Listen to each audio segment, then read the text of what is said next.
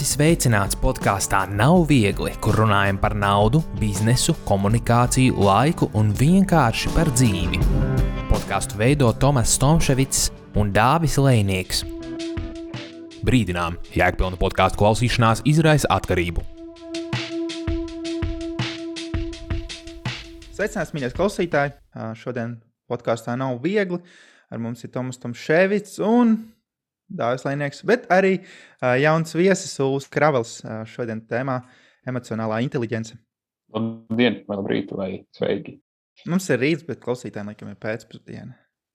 Jā, Jā īstenībā būtu labi, ja jūs uh, varētu pastāstīt, kaut kur parādīt, kurā laikā dienas jūs klausāties. Mēs priecātos redzēt. Jā. Tā kā uh, Ulvi īstenībā tas šīs tēmas um, runātājs, gudrs vīrietis.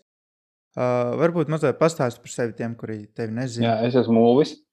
Uh, man ir 35 gadi. Kā es sāku šogad nosvinēt, tad uh, cilvēki prasīja, cik tev paliks. Teicu, pusi no 70. Uh, iedos perspektīvu. Mm. tad, tad cilvēkiem ir interesants reakcijas. Uh, jā, esmu vīrs un tēvs. Um, man ir uh, visādi veidi pieredze dažādās jomās, bet pašā darbs ar cilvēkiem ir tas, tā mana tā mana lieta, kur es darbojos, kur es esmu. Šobrīd arī vadu, vadu organizāciju jauniem pieaugušiem. Darbs ar cilvēkiem, jā, un tādu, tādu um, tā ir tā joma, kurā darbojos. Un, un, un jā, šodienas tēma emocionāla inteligence ir uh, savā ziņā stāsts tieši par to, kā saprast uh, pašam sevi bišķi labāk dažādās situācijās un kā veidot saskarsmi cilvēkiem. Nu, tā palīdzot saprast tieši to emocionālo pusi, to emocionālo fonu dažādām lietām. Un, uh, nu, jā. um, jā, esmu arī. Uh, es arī uh, pa laikam vadu dažādas šāda veida seminārus, nodarbības apmācības arī, arī kolektīviem uzņēmumiem. Un, un jā, nu, tas tāds, uh, tāda, tāda aizraušanās, kas rīktīgi patīk.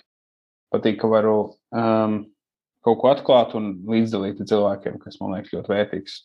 Nu, kas strādā, protams, nu tā. Tā hobija līmenī tur aizgāja uzņēmumu, tur parunāt. jā, Nē, vienkārši, ne, jā, varētu teikt, hobija līmenī, bet tas drīzāk ir stāsts par to, ka jā, ir tās domas, ka gribētos attīstīt vairāk tieši tādu savu, um, savu arī varbūt, nezinu, uzņēmumu vai savu tādu pakalpojumu, bet uh, šobrīd, es saprotu, ka ne šobrīd, bet pēc kādiem pāris gadiem tas būtu riktīgi, riktīgi aktuāli. Nu, tā, ne, ne, ne aktuāli, bet ļoti gribētos, uh, ir kaut kādi mērķi, ko gribu sev pašam apgūt, izprast, saprast, nu tā, un tad jau pēc tam redzēs, kā tālāk. Bet jā, tādā ziņā ir kaut kāda pieredze, ir jau, un jā, ir prieks, var būt šodien pie jums un padalīties ar to, kas atklāts, mm. to, kas piedzīvots. Uzreiz, kā tu pieminēji, tu strādā ar jauniem pieaugušiem. Te bija tā, laikam, vārdi, vai ne?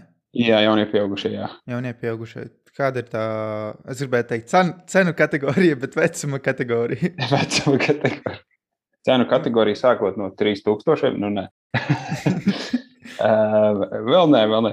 Uh, nu, vecums dažāds ir. Ir īstenībā daži, daži vēl vidusskolēni, bet principā tieši studenti uh, un, un līdz 25. Nu, tā, tas ir tāds posms dzīvē, 20, 25, kad cilvēkiem ir dažādi svarīgi lēmumi, dažādi procesi notiek viņos. Visādi um, apstākļi mainās, daudz kas um, ir jāizvēlās, jāpieņem daži lēmumi, kas ietekmē daudzus gadus un daudzas, daudzas jomas dzīvē. Nu, tā, man liekas, ka tā ir tāda mm. svarīga, svarīgs brīdis dzīvē, svarīgs posms. Un, un es jūtu tādu savu aicinājumu būt līdzās tajā posmā, kad šādi lēmumi tiek pieņemti. Ne, lai pateiktu, ko, ko darīt pareizi. Jā. Nu, ko tu muļķis dari? Tā taču nevajag darīt. Kurš tā dara? Šitā vajag darīt. Jā. Klausi man. Izklausies pēc manas teikšanas. nē, nē, tas jā. Uh, nu, ir, ir bijis, ka Saka, visādi manā pieredzē, ka es esmu arī tieši tādā veidā pietuvojies cilvēkiem, bet mans drīzāk mērķis ir palīdzēt uzdot tos īsos jautājumus īstajā brīdī. Nu, jo cilvēks pats um, neuzdod sev nērtos jautājumus, jo mēs esam uzbūvēti, ka mēs izvairamies paši no, izvairamies no nepatikšanām, no sāpēm, no problēmām, meklējam prieku, atvieglojumu, komfortu vai nē. Un, un, bet, ja cilvēks ja ir uzticēšanās, piemēram, es tev uzticos, es ļauju tev uzdot man nērts jautājumus. Ja dāvi, tu, piemēram, mm. tāpēc, ka es tev uzticos, tu, es te, tev ir atļauju uzdot man jautājumus par, par manu, nezinu, par maniem, par manu apņemšanos, par manu uh, svaru lieko, jā, piemēram, patiešo, ja par manu diētu, par, manām, par maniem lēmumiem, ja par maniem kaut kādiem atliktajiem, atliktajiem nezinu, personības izaugsmas kursiem vai kaut kādām tur CV lietām. Kā arī nu, tā, ka es, es, es tu, tev dodot atļauju. Tu, tu vari jautāt visu, bet ne tikai par svaru. Es tikai ne par svaru, sorry. Jā. Nu, jā. Nu, tā doma ir tāda, ka būt līdzās šiem, šiem jaunie, jaunajiem cilvēkiem, lai viņi uh, var palīdzēt viņiem augt un attīstīties tajās jomās, kur viņi paši vēlās. Mm. Uh, un, un, un uzdot jautājumus, lai viņi paši tiek, at, tiek pie tām atbildēm, jo visi resursi jau mums ir. Uh, vienkārši mm. kādu, kas palīdz kā, iekāpt īstajā vilcienā, īstajā virzienā pavirzīties. Nu, tā. mm. Nu jā, tu kā zini, kur tu vēlējies, bet varbūt. Um Tu mm. nezini, uz kuru pusi vispār doties. Uh, jā, jā, ar ko sākt, vai kādi resursi pieejami, mm. vai, vai, vai nereti. Nu, tas lielākais ir tas, ka parasti kaut kas traucē. Piemēram, ja es gribētu doties tur ceļojumā, nu, cik tu jau atlicis naudu un kad tu brauks, kāds tev plāns. Mm. Nu, es nezinu, kā sanāks. Nu, tā, bet kas tev attur sākt, jau tagad sāk plānot, vai ne? Kas tev attur? Nu, tad, tad, tad, tur, tad tur aiziet sarunas ļoti dziļi, dažādos virzienos, ļoti dzīvi. Un, un tas ir tas, kas man ļoti patīk, šis process, kad mēs varam uh, kopā būt kaut kādā tādā jā, ceļojumā. Un, jā, tas emocionāli inteliģents īstenībā cieši saistīts ar to, jo daudz lēmumu faktiski ir emocionāli, nevis racionāli. Lai kā mums gribētos domāt, ka mēs esam baigi racionāli, bet liela daļa lēmumus mēs pieņemam emocijās. Mm. Pat neapzinoties to, ka mēs pieņemam emocionālu lēmumu, mēs mēģinām visu apsvērt un izdomāt un nosvērt, bet tāpat bieži vien tas ir emocionāls, nevis racionāls lēmums. Mm. Jā, palīdzēt to apzināties un saprast. Jā. Jā, jā, veikalā un mēs domājam, mums nevajag šokolādi, bet baigi. Jā, jā, apmēram. Jā, mēram, tas, tas būtu tāds jā, viens. Piedalīties praktiski jebkurā epizodē no, no visām bijušajām vērtīgi. nu, jā, jo, jo tur jau tā lieta arī nu, kaut kā par naudas tērēšanu. Tas jau ir arī emocionāli. Lai arī cik tur mēs tur tā kā racionāli tā un tā, un nonāk brīdis, kad kaut kāds lielāks pirkums vai kaut kas, tad vienkārši tas emocionālais faktors tik ļoti nospēlē. Cilvēki pērk, nezinu, vai būvē māju vietu, vai tur māju ceļu, vai pērk dzīvokli, vienalga. Viss ir smuki, forši izreikināts un galvā, da, da, da, un galā tāpat pieņem emocijās lēmumu. nu, tā. Mm. Un, un, un, un tas jau nav nekas slikts, vienkārši apzināties, ka tas notiek un kādas emocijas man ietekmē. Un, un, jā, es, es, es, es apzinos, ka es esmu emocionāls un, un viss normāli. Mēs visi esam. No tā. uh, var, varbūt man tāds vēl viens mazliet atpakaļ paiesim uh, par tiem jauniešiem, nu, jaunajiem pieaugušiem, teiksim tā, nodefinēsim šo uh, vecuma grupu. Uh, Tavuprāt, Kā ir mainījušies tie jaunieši un viņu emocionālā inteligence pēdējo desmit gadu laikā? Jā, nu, es domāju, ir noteikti daudz kas mainījies. Um, nu, ja es varētu teikt, tā, kad es augu, ja, es jau sev pieskaitu pie tā jau. Kad zāle bija zaļāka. zāle bija zaļāka, jā. Nē, nē, nē, tas noteikti ir mainījies, bet uh, īstenībā tas ir ļoti atkarīgs no uh, tās ģimenes vidas, kurā ir cilvēks audzis, un, un no tās vidas, kurā cilvēks ir, nu, kur viņš ir formējies, kur viņš ir veidojies. Um, manā, manā gadījumā bija tā, ka nebija pārāk daudz sarunu par to, kā cilvēki jūtas, vai tā kā nebija vietas, kur to procesēt.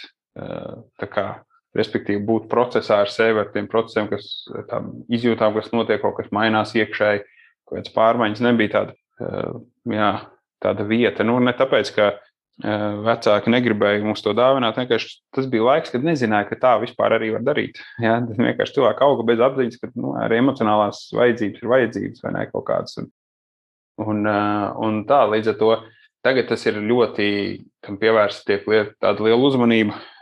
Runā par mentālo veselību, runā par dažādiem jā, citiem aspektiem, un es pat teiktu, aiziet dažās, dažādās filozofijās, un es pat teiktu, arī ideoloģijās aiziet otrā galējībā, ka visa realitāte ir tas, kā tu jūties. Ja es jūtos šādi, tāpēc jums man ir jāpieņem, ka es tā, es tā vienkārši jūtos. Un, es, un, un, ja tu, un ja tev liekas, ka kaut kas ar mani nav kārtībā, tad, tad tu esi kā, vardarbīgs fobisks radījums, no kur ir, kurš ir nevēlams sabiedrībai, ja, no sērijas. Nu, tas ir pilnīgi otra galējība, kur, kur atkal, uh, jā, nu, man liekas, ka ir, ir vienkārši labi zināt realitāti, apzināties to. Un, uh, nu, jā, bet nu, tas mainījies ir, ja tāda viena iezīme, jāpasaka, tad, tad man liekas, ka jaunieši un jaunie pieaugušie varbūt ir tā kā drosmīgāk, vairāk apzinās, ka ir jārunā par tām izjūtām iekšējām un ka viņi var pieņemt lēmumus saskaņā ar to vai kaut kā tamlīdzīga, kur iepriekšējās paudzes vienkārši tā kā darīt, kā ir pareizi, vai darīt tā, kā mācīts. Nav svarīgi, kā jūties. Vienkārši jāmauc. Un, nu, tur ir vis, visādi. Samaisījums šo abu divu stilu, vai? Un ka, īpaši tad, ja laulībā satiekas divas dažādi, divi dažādi konteksti cilvēki. Viens ir tāds, kurš laiku runā par savām sajūtām, kā iet kā, un otrs ir tāds, kurš par to nekad nerunā. Un, un uh, vienkārši visu laiku ir jādara pareizā ģēle. Tad tur var būt problēmas un konflikts tikai dēļ tā, ka uh, jā, tās atšķirīgās vidas, kurā ir cilvēki auguši. Tas nebūtu, nav, nav obligāti kaut kāds beigais, beigais nezinu, rakstura kaut kāda lieta, tā nav vai, vai kaut kas tamlīdzīgs, bet vienkārši tas, kā cilvēks formējies tajā savā vidē. Un, un, tā kā tas nav slikti. Tas, tas vienkārši tā ir, nu kā, nu, emocijas arī nu, nav sliktas, nav labas. Tas emocijas vienkārši ir emocijas. Tas tā kā panelītī, mašīnas panelī lampa par eļļas kaut kādu līmeni vai radiatoru vai kaut ko. Nu, tāpat lampiņa jau nav slikta. Viņa vienkārši dara savu darbu. Viņa iedegās tā, ka viņai jāiedegās. Mm. Bet es savā dusmās, ka tā lampiņa iedegās, izšķēra visu to paneli. Nu, tā, tagad domāju, ka vairs nav problēma, jo lampiņa man kaitināja. Nu, žēl, skumji par mani. nu. Lampiņa vienkārši liecina par to, kas notiek motorā. Tas ir tāpat ar emocijām. Tas un izjūtām, tas nav ne labs, ne slikts. Tas vienkārši stāsta par to, kas notiek dziļāk, varbūt tā kā tajā līmenī, kur es uzreiz nevaru apzināties, bet, bet kaut kas tur notiek. Un, mm. un, man liekas, emocionālā inteligence ir stāsts par to, uh, kā nolasīt paneli, respektīvi, mm. kā nolasīt tās lampiņas, kas lec ārā, ko viņas man mēģina pateikt un ko tas nozīmē. Un, attiecīgi, kā es tad varu rīkoties. Mm. Tas tādā vienkāršā salīdzinājumā. Es, uh, varu, varu, es gribētu pie šī tā, to, ko tu teici par tām lampiņām, ka viņas deg, un tas ir kā indikators. Um, bet uh, varbūt mēs iepriekšējā tēmā ik pa laikam pieskaramies par tehnoloģijām.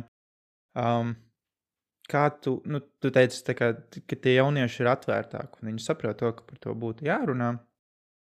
Mm, kā to šeit, tas ir no tehnoloģijām vai dēļ uh, kaut kādas tās politiskās varas maiņām vai, vai rietumu sabiedrības ienākšanas mūsos? Nu, kāds tas iemesls, es tā gudri pastāstīju, parunāju? Nu, mm, es domāju, ka, liekas, ka sociālajie tīkli ļoti noteikti palīdz kaut kādā veidā izpaust to, ko nevarēja izpaust kādreiz.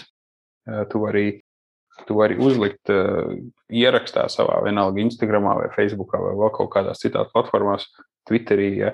Tu vari uzrakstīt kaut ko, ko varbūt tev nebūtu drosme pateikt uh, cilvēku priekšā klātienē. Tu esi nedaudz pasargātāks. Ja tā tev ir tev, tev tā telpa, kur tu vari vairāk vairāk izteikties tie paši anonīmie komentāri un tā tālāk. No vienas puses ir labi, eh, ka tas dod to iespēju runāt drošāk, bet pašā laikā arī tas ir nu, jāmācās, cik daudz teikt, kā teikt, nu, kā adekvāti, respektīvi adekvāti paust to savu nostāju un spēt produktīvi, ja tā var teikt, komunicēt, veidot saskarsmi, kas ir veselīgi. Nu, ne, nu, tehnoloģijas noteikti to ietekmē. Um, reizēm arī um, nu, jā, gan pozitīvo, gan uz negatīvo pusi. Nu, tur, tur ir visādi. Tas, ir, tas arī, saka, ir tikai rīks, kuru kāds lieto labi, kāds nepārāk labi ir apgūts, kāds strādā un kā, nu, kāda funkcija tam būtu jābūt ikdienā.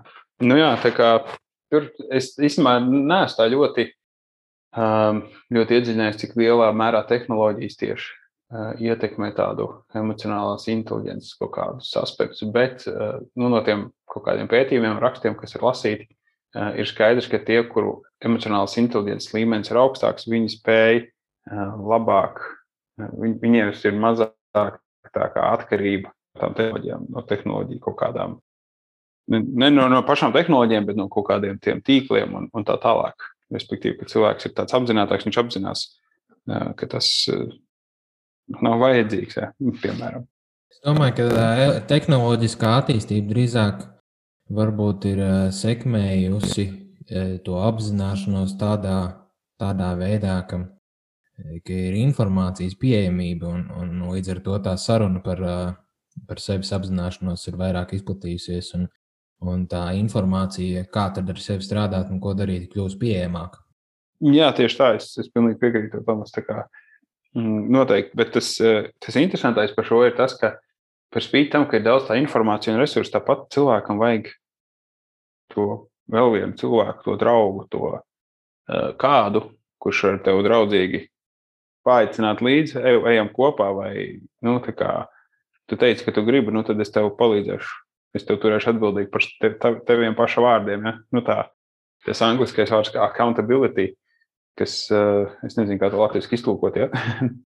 bet, eh, bet, eh, bet, bet tas ir tas, kas ir vajadzīgs tādā, tajā tiešajā saskarsmē. Tās tehnoloģijas, manuprāt, to īsti nevar aiziet uz aplikācijas, tur uzlikt savus mērķus un atgādināt, un tā un tā un šitā, bet tas tāpat būs um, netik pilnīgi, kā tad, ja mēs kaut kādā veidā kopā ejam, ejam to ceļu, tāpēc, ka uh, vieglākais um, solījums, kuru laust, Tā kā solījums, ko visvieglāk laust, ir solījums, ko tu izdarīji sev pašam klusībā.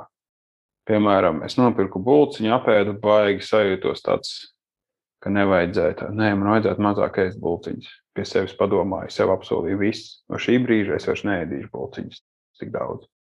Nākamajā reizē, kad tu nopērci būciņas, vai nu šoreiz jau var. Jo es jau tāpat neviens jau nezināju šo manu solījumu. Nu, es tā tie ar sevi kaut ko domāju, vai ne? Līdz ar to tā kā pieejamība ir, bet man liekas, lai tas reāli strādātu, vajag reāli cilvēku saskarsmi īstajā realitātē. Nu, lūk, un ka vajag kādu, kas man ir ik pa laikam apjautājis, kā man iet un, un kur tad es esmu nonācis. Un, jā, un kur es plānoju doties tālāk un kas man būs vajadzīgs, lai tur nokļūtu. Tā, tas, man liekas, tā ir tā ņemamā daļa, kas ir tiešām vajadzīga tā cilvēciskā saskarsme. Labi. Kāda būtu teiksim, tā pirmie soļi, kurus varētu virzīties saistībā ar šo tēmu? Mm -hmm.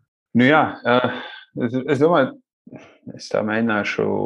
Um, Nu, teiksim tā, mēs iepriekšējā podkāstā runājām to, ka mans personīgais emocionālā inteligence izpaužās tā, ka, ja, piemēram, ja man viss noriebjās, tad es ieslīdu kaut kādā besī, depresijā, un man šķiet, viss slikti.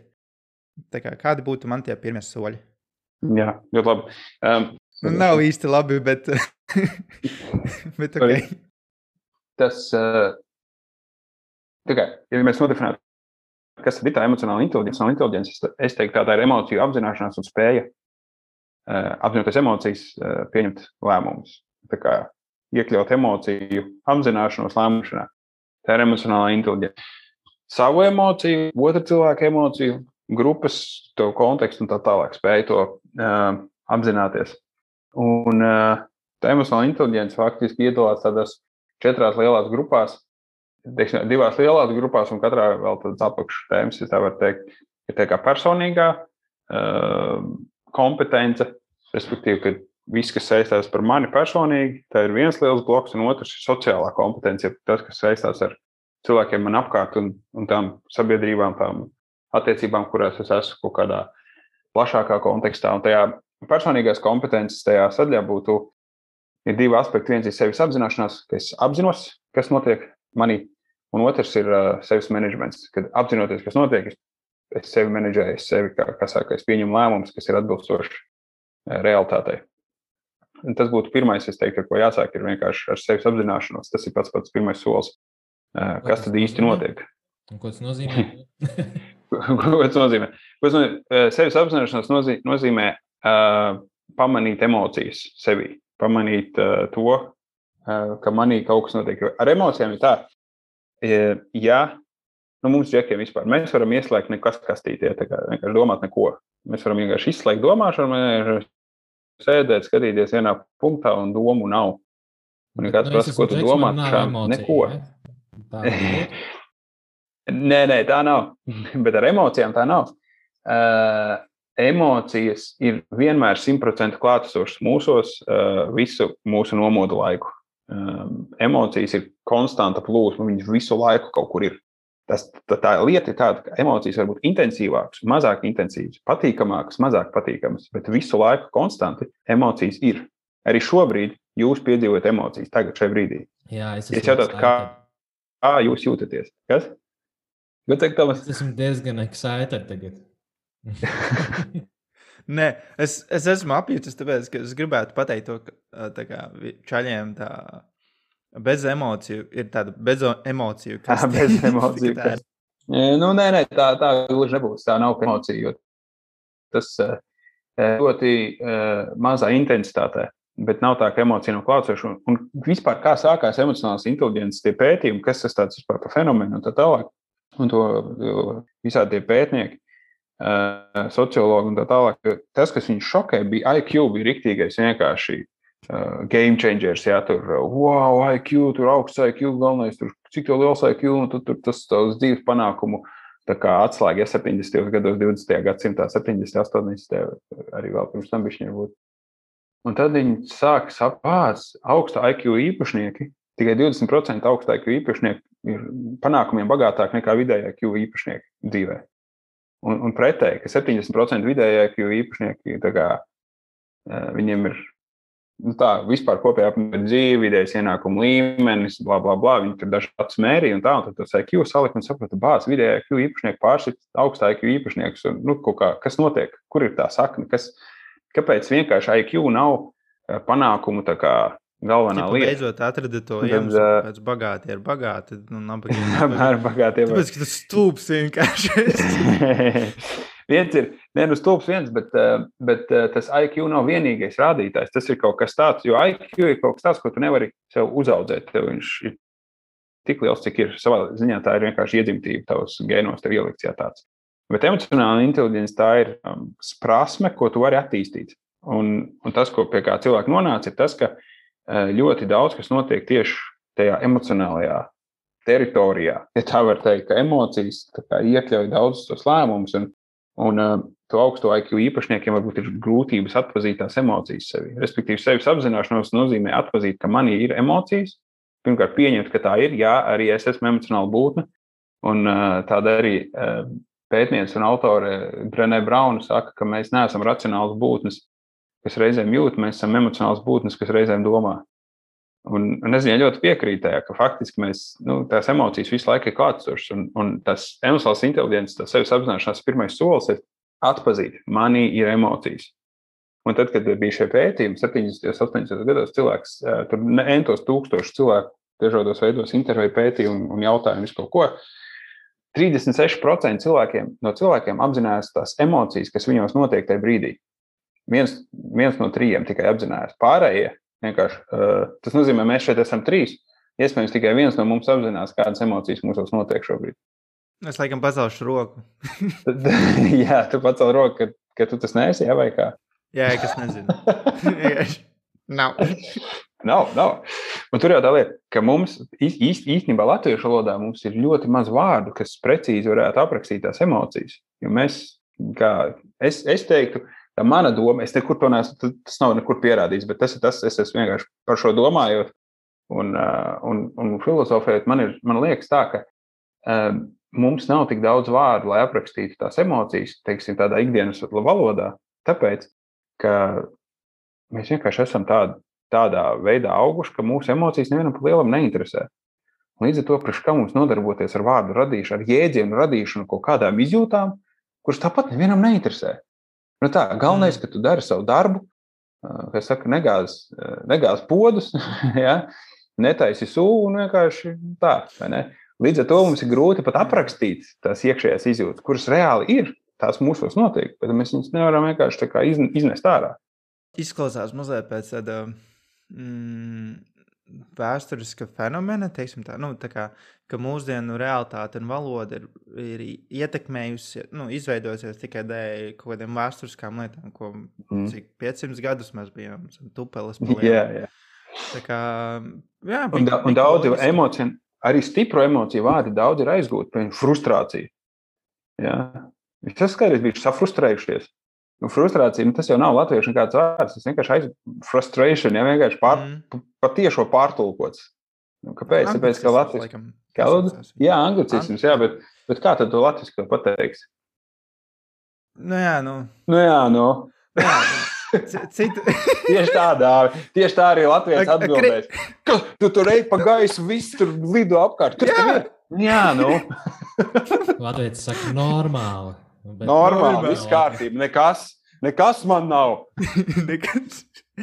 Nē, par tā iedomājos, mēs nevaram tikai pastāstīt, bet nu, pirms diviem gadiem, laikam, dabūju tāds tā kā izgriezts aplīts, un tur tā kā emocijas, es tur esmu dusmīgs, un, un, un, un es tur esmu bēdīgs, un tur vēl sadalās. Un, Es tagad sāku domāt, ja man ir tāda aplīte, mīļā, esmu šī tāda. Bet tas ir ļoti labi, nu, jo maziem bērniem arī izglītībā tagad mācās atpazīt emocijas jau no maziem, nu, maziem pavisam maziem ķipariem, trīsgadniekiem. Ja? Kaut vai pamat emocijas. Priecīgs, bēdīgs, noskrūmis, noraizējies, ja tur un tā tālāk, un tā tālāk. Pateicīgs, ja, gandarīts, un tādas, tā, tādas emocijas. Jo, piemēram, es esmu Ko, ko? Kā ar maziem bērniem strādā? Ar tiem maziem. Nē, nu kā tās emocijas viņiem māca atpazīt. Jo, nu, es, piemēram, savai meitai pārsvarā jautāju, nu, kā tu jūties? Nu, labi. Nu, re. Tipiski. Nu, klasika, tā kā, kā Latvijas. Jūs audzējat kārtīgi Latviju, izkārtījāt Toms. nu, maziem bērniem Un arī īstenībā ne tikai maziem bērniem, arī pieaugušiem, arī tagad zūmu vidē, kad ir kaut kādas sat, sat, sapulces satikšanās, es, es, ja ir iespējas, mēģinu iesākt ar tādu aplikāciju, kur es aizsūtu linku čatā, cilvēki aiziet uz to linku, un tur ir jautājums, kura bilde vislabāk raksturo tavu iekšējo pasauli šobrīd. Un tad tur ir vienkārši daudz bildes, cilvēki uzraksta savā vārdā, izvēlās, kura bildīt. Un tad viņi sāk stāstīt par to, kas viņos iekšā notiek, ņemot par pamatu šo bildi. Un tad daudz vieglāk ir izstāstīt, kas tevī notiek. Tev ir kaut kāds konkrēts vizuāls um, piemērs tam. Un, un, un to arī kā, ielikt vārdos, tādās metaforās un tā tālāk. Jo latviešiem es daudz strādāju ar šiem jauniem vienkārši prasu, kā, kā tu jūties, un tad viņi sāk stāstīt par divām lietām. Vai to, ko viņi dara, ko viņi šodien darīja, vai kas, nu, kā, um, vai arī uh, nu, es darīju to un tā, un tā, la, la, la, vai arī kas notika. Nu, tā notika, tas notika, tas, tad, tad, tad, tad. Jā, un reizēm viņi sāk stāstīt par metaforām kaut kādām. Nu, tā sāk iedot tādu piemēru, tā kā es jūtos tā, it kā es būtu lielā kastē un tur būtu mazs cauriņš, un es pat skatos ārā uz šo pasauli. Un kā tu stāsti par to, ko tu izdarīji, lai tev vadītājs neiedo pa misu? Jā, izdarīji kaut ko šodien. Bet es jautāju, kā tu jūties? Un cilvēks pastāsta, kā forši, jā, bet tu neatbildēji jautājumu. Un cilvēks kā apmūst, ko? Nu, es tev prasīju, kā tu jūties. Man neinteresē, ko tu darīji. Nē, nu man interesē, ko tu darīji, bet es to nejautāju. Nu, tādā ziņā, vai ne? Bet kā tu jūties? Un, eh, un maniem bērniem arī ir tādas eh, attēlu kartiņas, kur ir, eh, kur ir attēls ar, ar emociju, ja, emociju to ģīmīti, un apakšā pierakstīti vārdi dažādi. Un tad ir aprakstīti, piemēram, kuros brīžos tā emocijas visticamāk parādās un tā tālāk. Un tas mazais bērns var vienkārši atpazīt šādi es jūtos, šādi, šādi. Tad, kad notika tas, viņš saliek notikumu kopā ar emociju, viņ, viņš iedod tai emocijai definīciju, viņš var nosaukt to vārdā. Ja tu vari nosaukt vārdā, tad kaut ko var darīt ar to. Ja tu, nevar, ja tu nevari nosaukt vārdā, tad tā, tas, kas sanāk, ir ņemam piemēru par frustrāciju. Ja cilvēks iet pa gaisu, visu krēslu mētā logu šķaida, un, un kas tev ir? Nu, kaut kas man ir, es nezinu. Ne? Bet kaut kas man ir, es nezinu, nav, nav risināma lieta. To tu nevari atrisināt, jo tu nezini, kas tas ir. Tas ir kaut kas, Nu, es iešu atrisināt kaut ko. Tu nezini, tu nezini, kā atrisināt to, ko tu nezini. Nu, kā, to, ko tu, tu nevari nosaukt vārdā īstenībā. Jā. Nu, tā kā, teiksim, tā, tad, tad, tad, kad tev ir akmens kurpē, tu zini to, ka tev ir akmens kurpē, tev jāizem akmens. Jā. Nu, lai justos labāk. A tev kaut kas frustrē tevi. jā, sirdī, jā, jā. Tā kā vajag saprast, kas tas tāds ir. Un tad nosaukt vārdā. Tu... Jā. Baigi, baigi, baigi. Nu, es Tomas ejam iepirkt kartiņas. Drukāt ārā. Es domāju, ka pilns internets ir jāatrod. Ja mēs googlējam, tad, uz, nu, angliski, protams, jā, tad, tad ņemt tālāk uh, kaut kādas jā, jēdzienus un skaidrojumus un tā tālāk. Bet, nu, jā, daudz, es... daudz jēdzienu vienkārši būs nu, nu, laimīgs. Nu, nu, kā, nu, kā vēl iztulkot, piecos vai veidot laimīgs. Ja?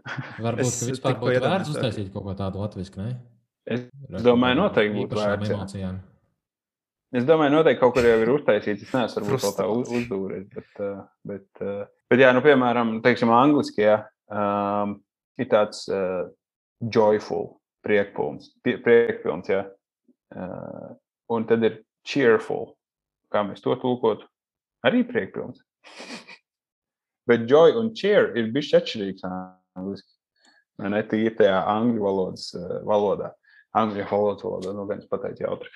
Bet, uh, uh, un, un, un tādā veidā ir, ir, ir tie vārdi, kas, kas kaut kā mm, nu, ie, ieviek, ieviek to saturu bišķiņu vairāk. Un, un man liekas, ka mēs varam jā, mācīties atrast vārdus, kuros nosaukt tās emocijas, to, to izjūt. Un tas ir pats pats pirmais solis. Un, nu, kaut vai pastāstīt garāk, esmu, vai ne? Jā, kaut vai pastāstīt garāk, un ja cilvēks tiešām, viņam ir tiešām interesē, uh, kas, uh, kas, kā tu jūties, tad viņš uh, nu, klausīsies, mēģinās saprast. Un, uh, un, uh, tas, teiksim, ir, ir arī dažādas teiksim, stratēģijas, ko var kur pat cilvēki izstrādājuši, nu, kā tu vari praktiski to sevis apzināšanos uzlabot. Nu, kā, kaut kādas konkrētas lietas, ko ide, ikdienā ieviest, lai uzlabotu to spēju apzināties savas emocijas. Un, nu, es dažus piemērus varbūt varu. Mēs par dažiem piemēriem varbūt varētu nākamajā epizodē pastāstīt cilvēkiem, ko tu saki. Mēs varam nākamajā mierīgi, jā, tas tā kā, lai mēs tagad esam uztaisījuši rīktīgu mārketingu, esam nopičojuši, Jā, jā, jā. jā. Un, ja jūs gribat dzirdēt nākotnē, tad jūs vienkārši. Varbūt zināt, ir 99 Patreonā.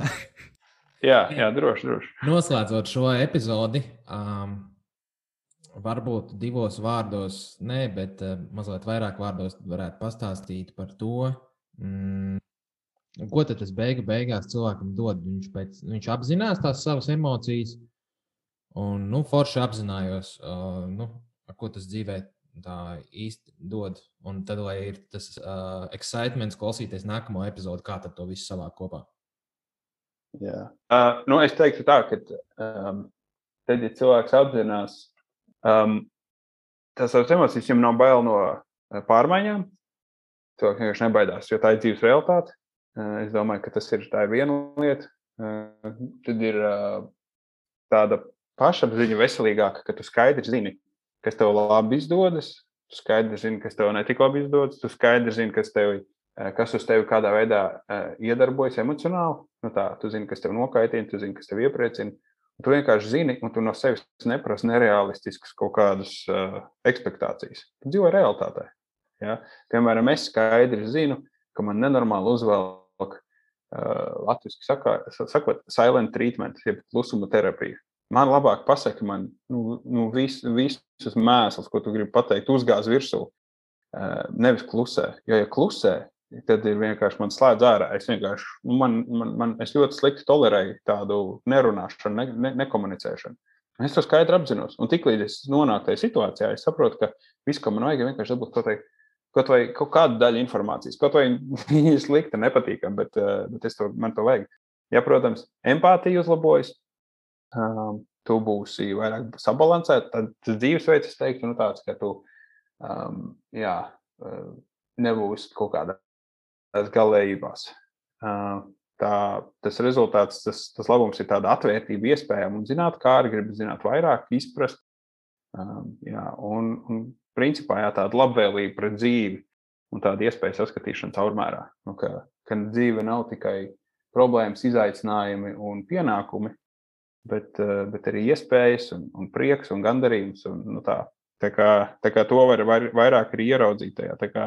Es domāju, tur ir nu, dažādi, bet tas ir tāds, saku, tas ir tāds vairāk iekšējs eh, un uh, piedzīvums. Un, un, un tā labā lieta ir tā, ka tas strādā.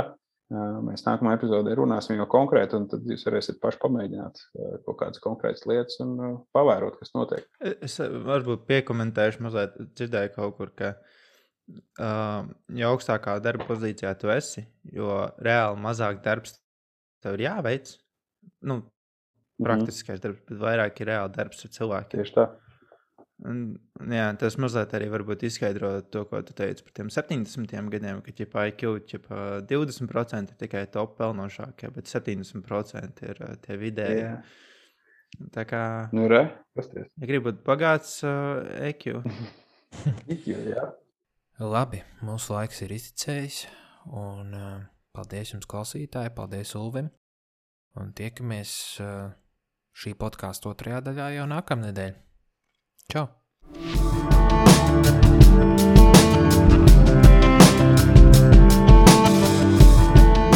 Paldies, ka klausījāties podkāstu Nav viegli. Ar jums kopā bija Tomas Tomševits un Dāvis Lēnieks. Priecāsimies, ja padalīsieties ar šo podkāstu un klausīsieties mūs atkal.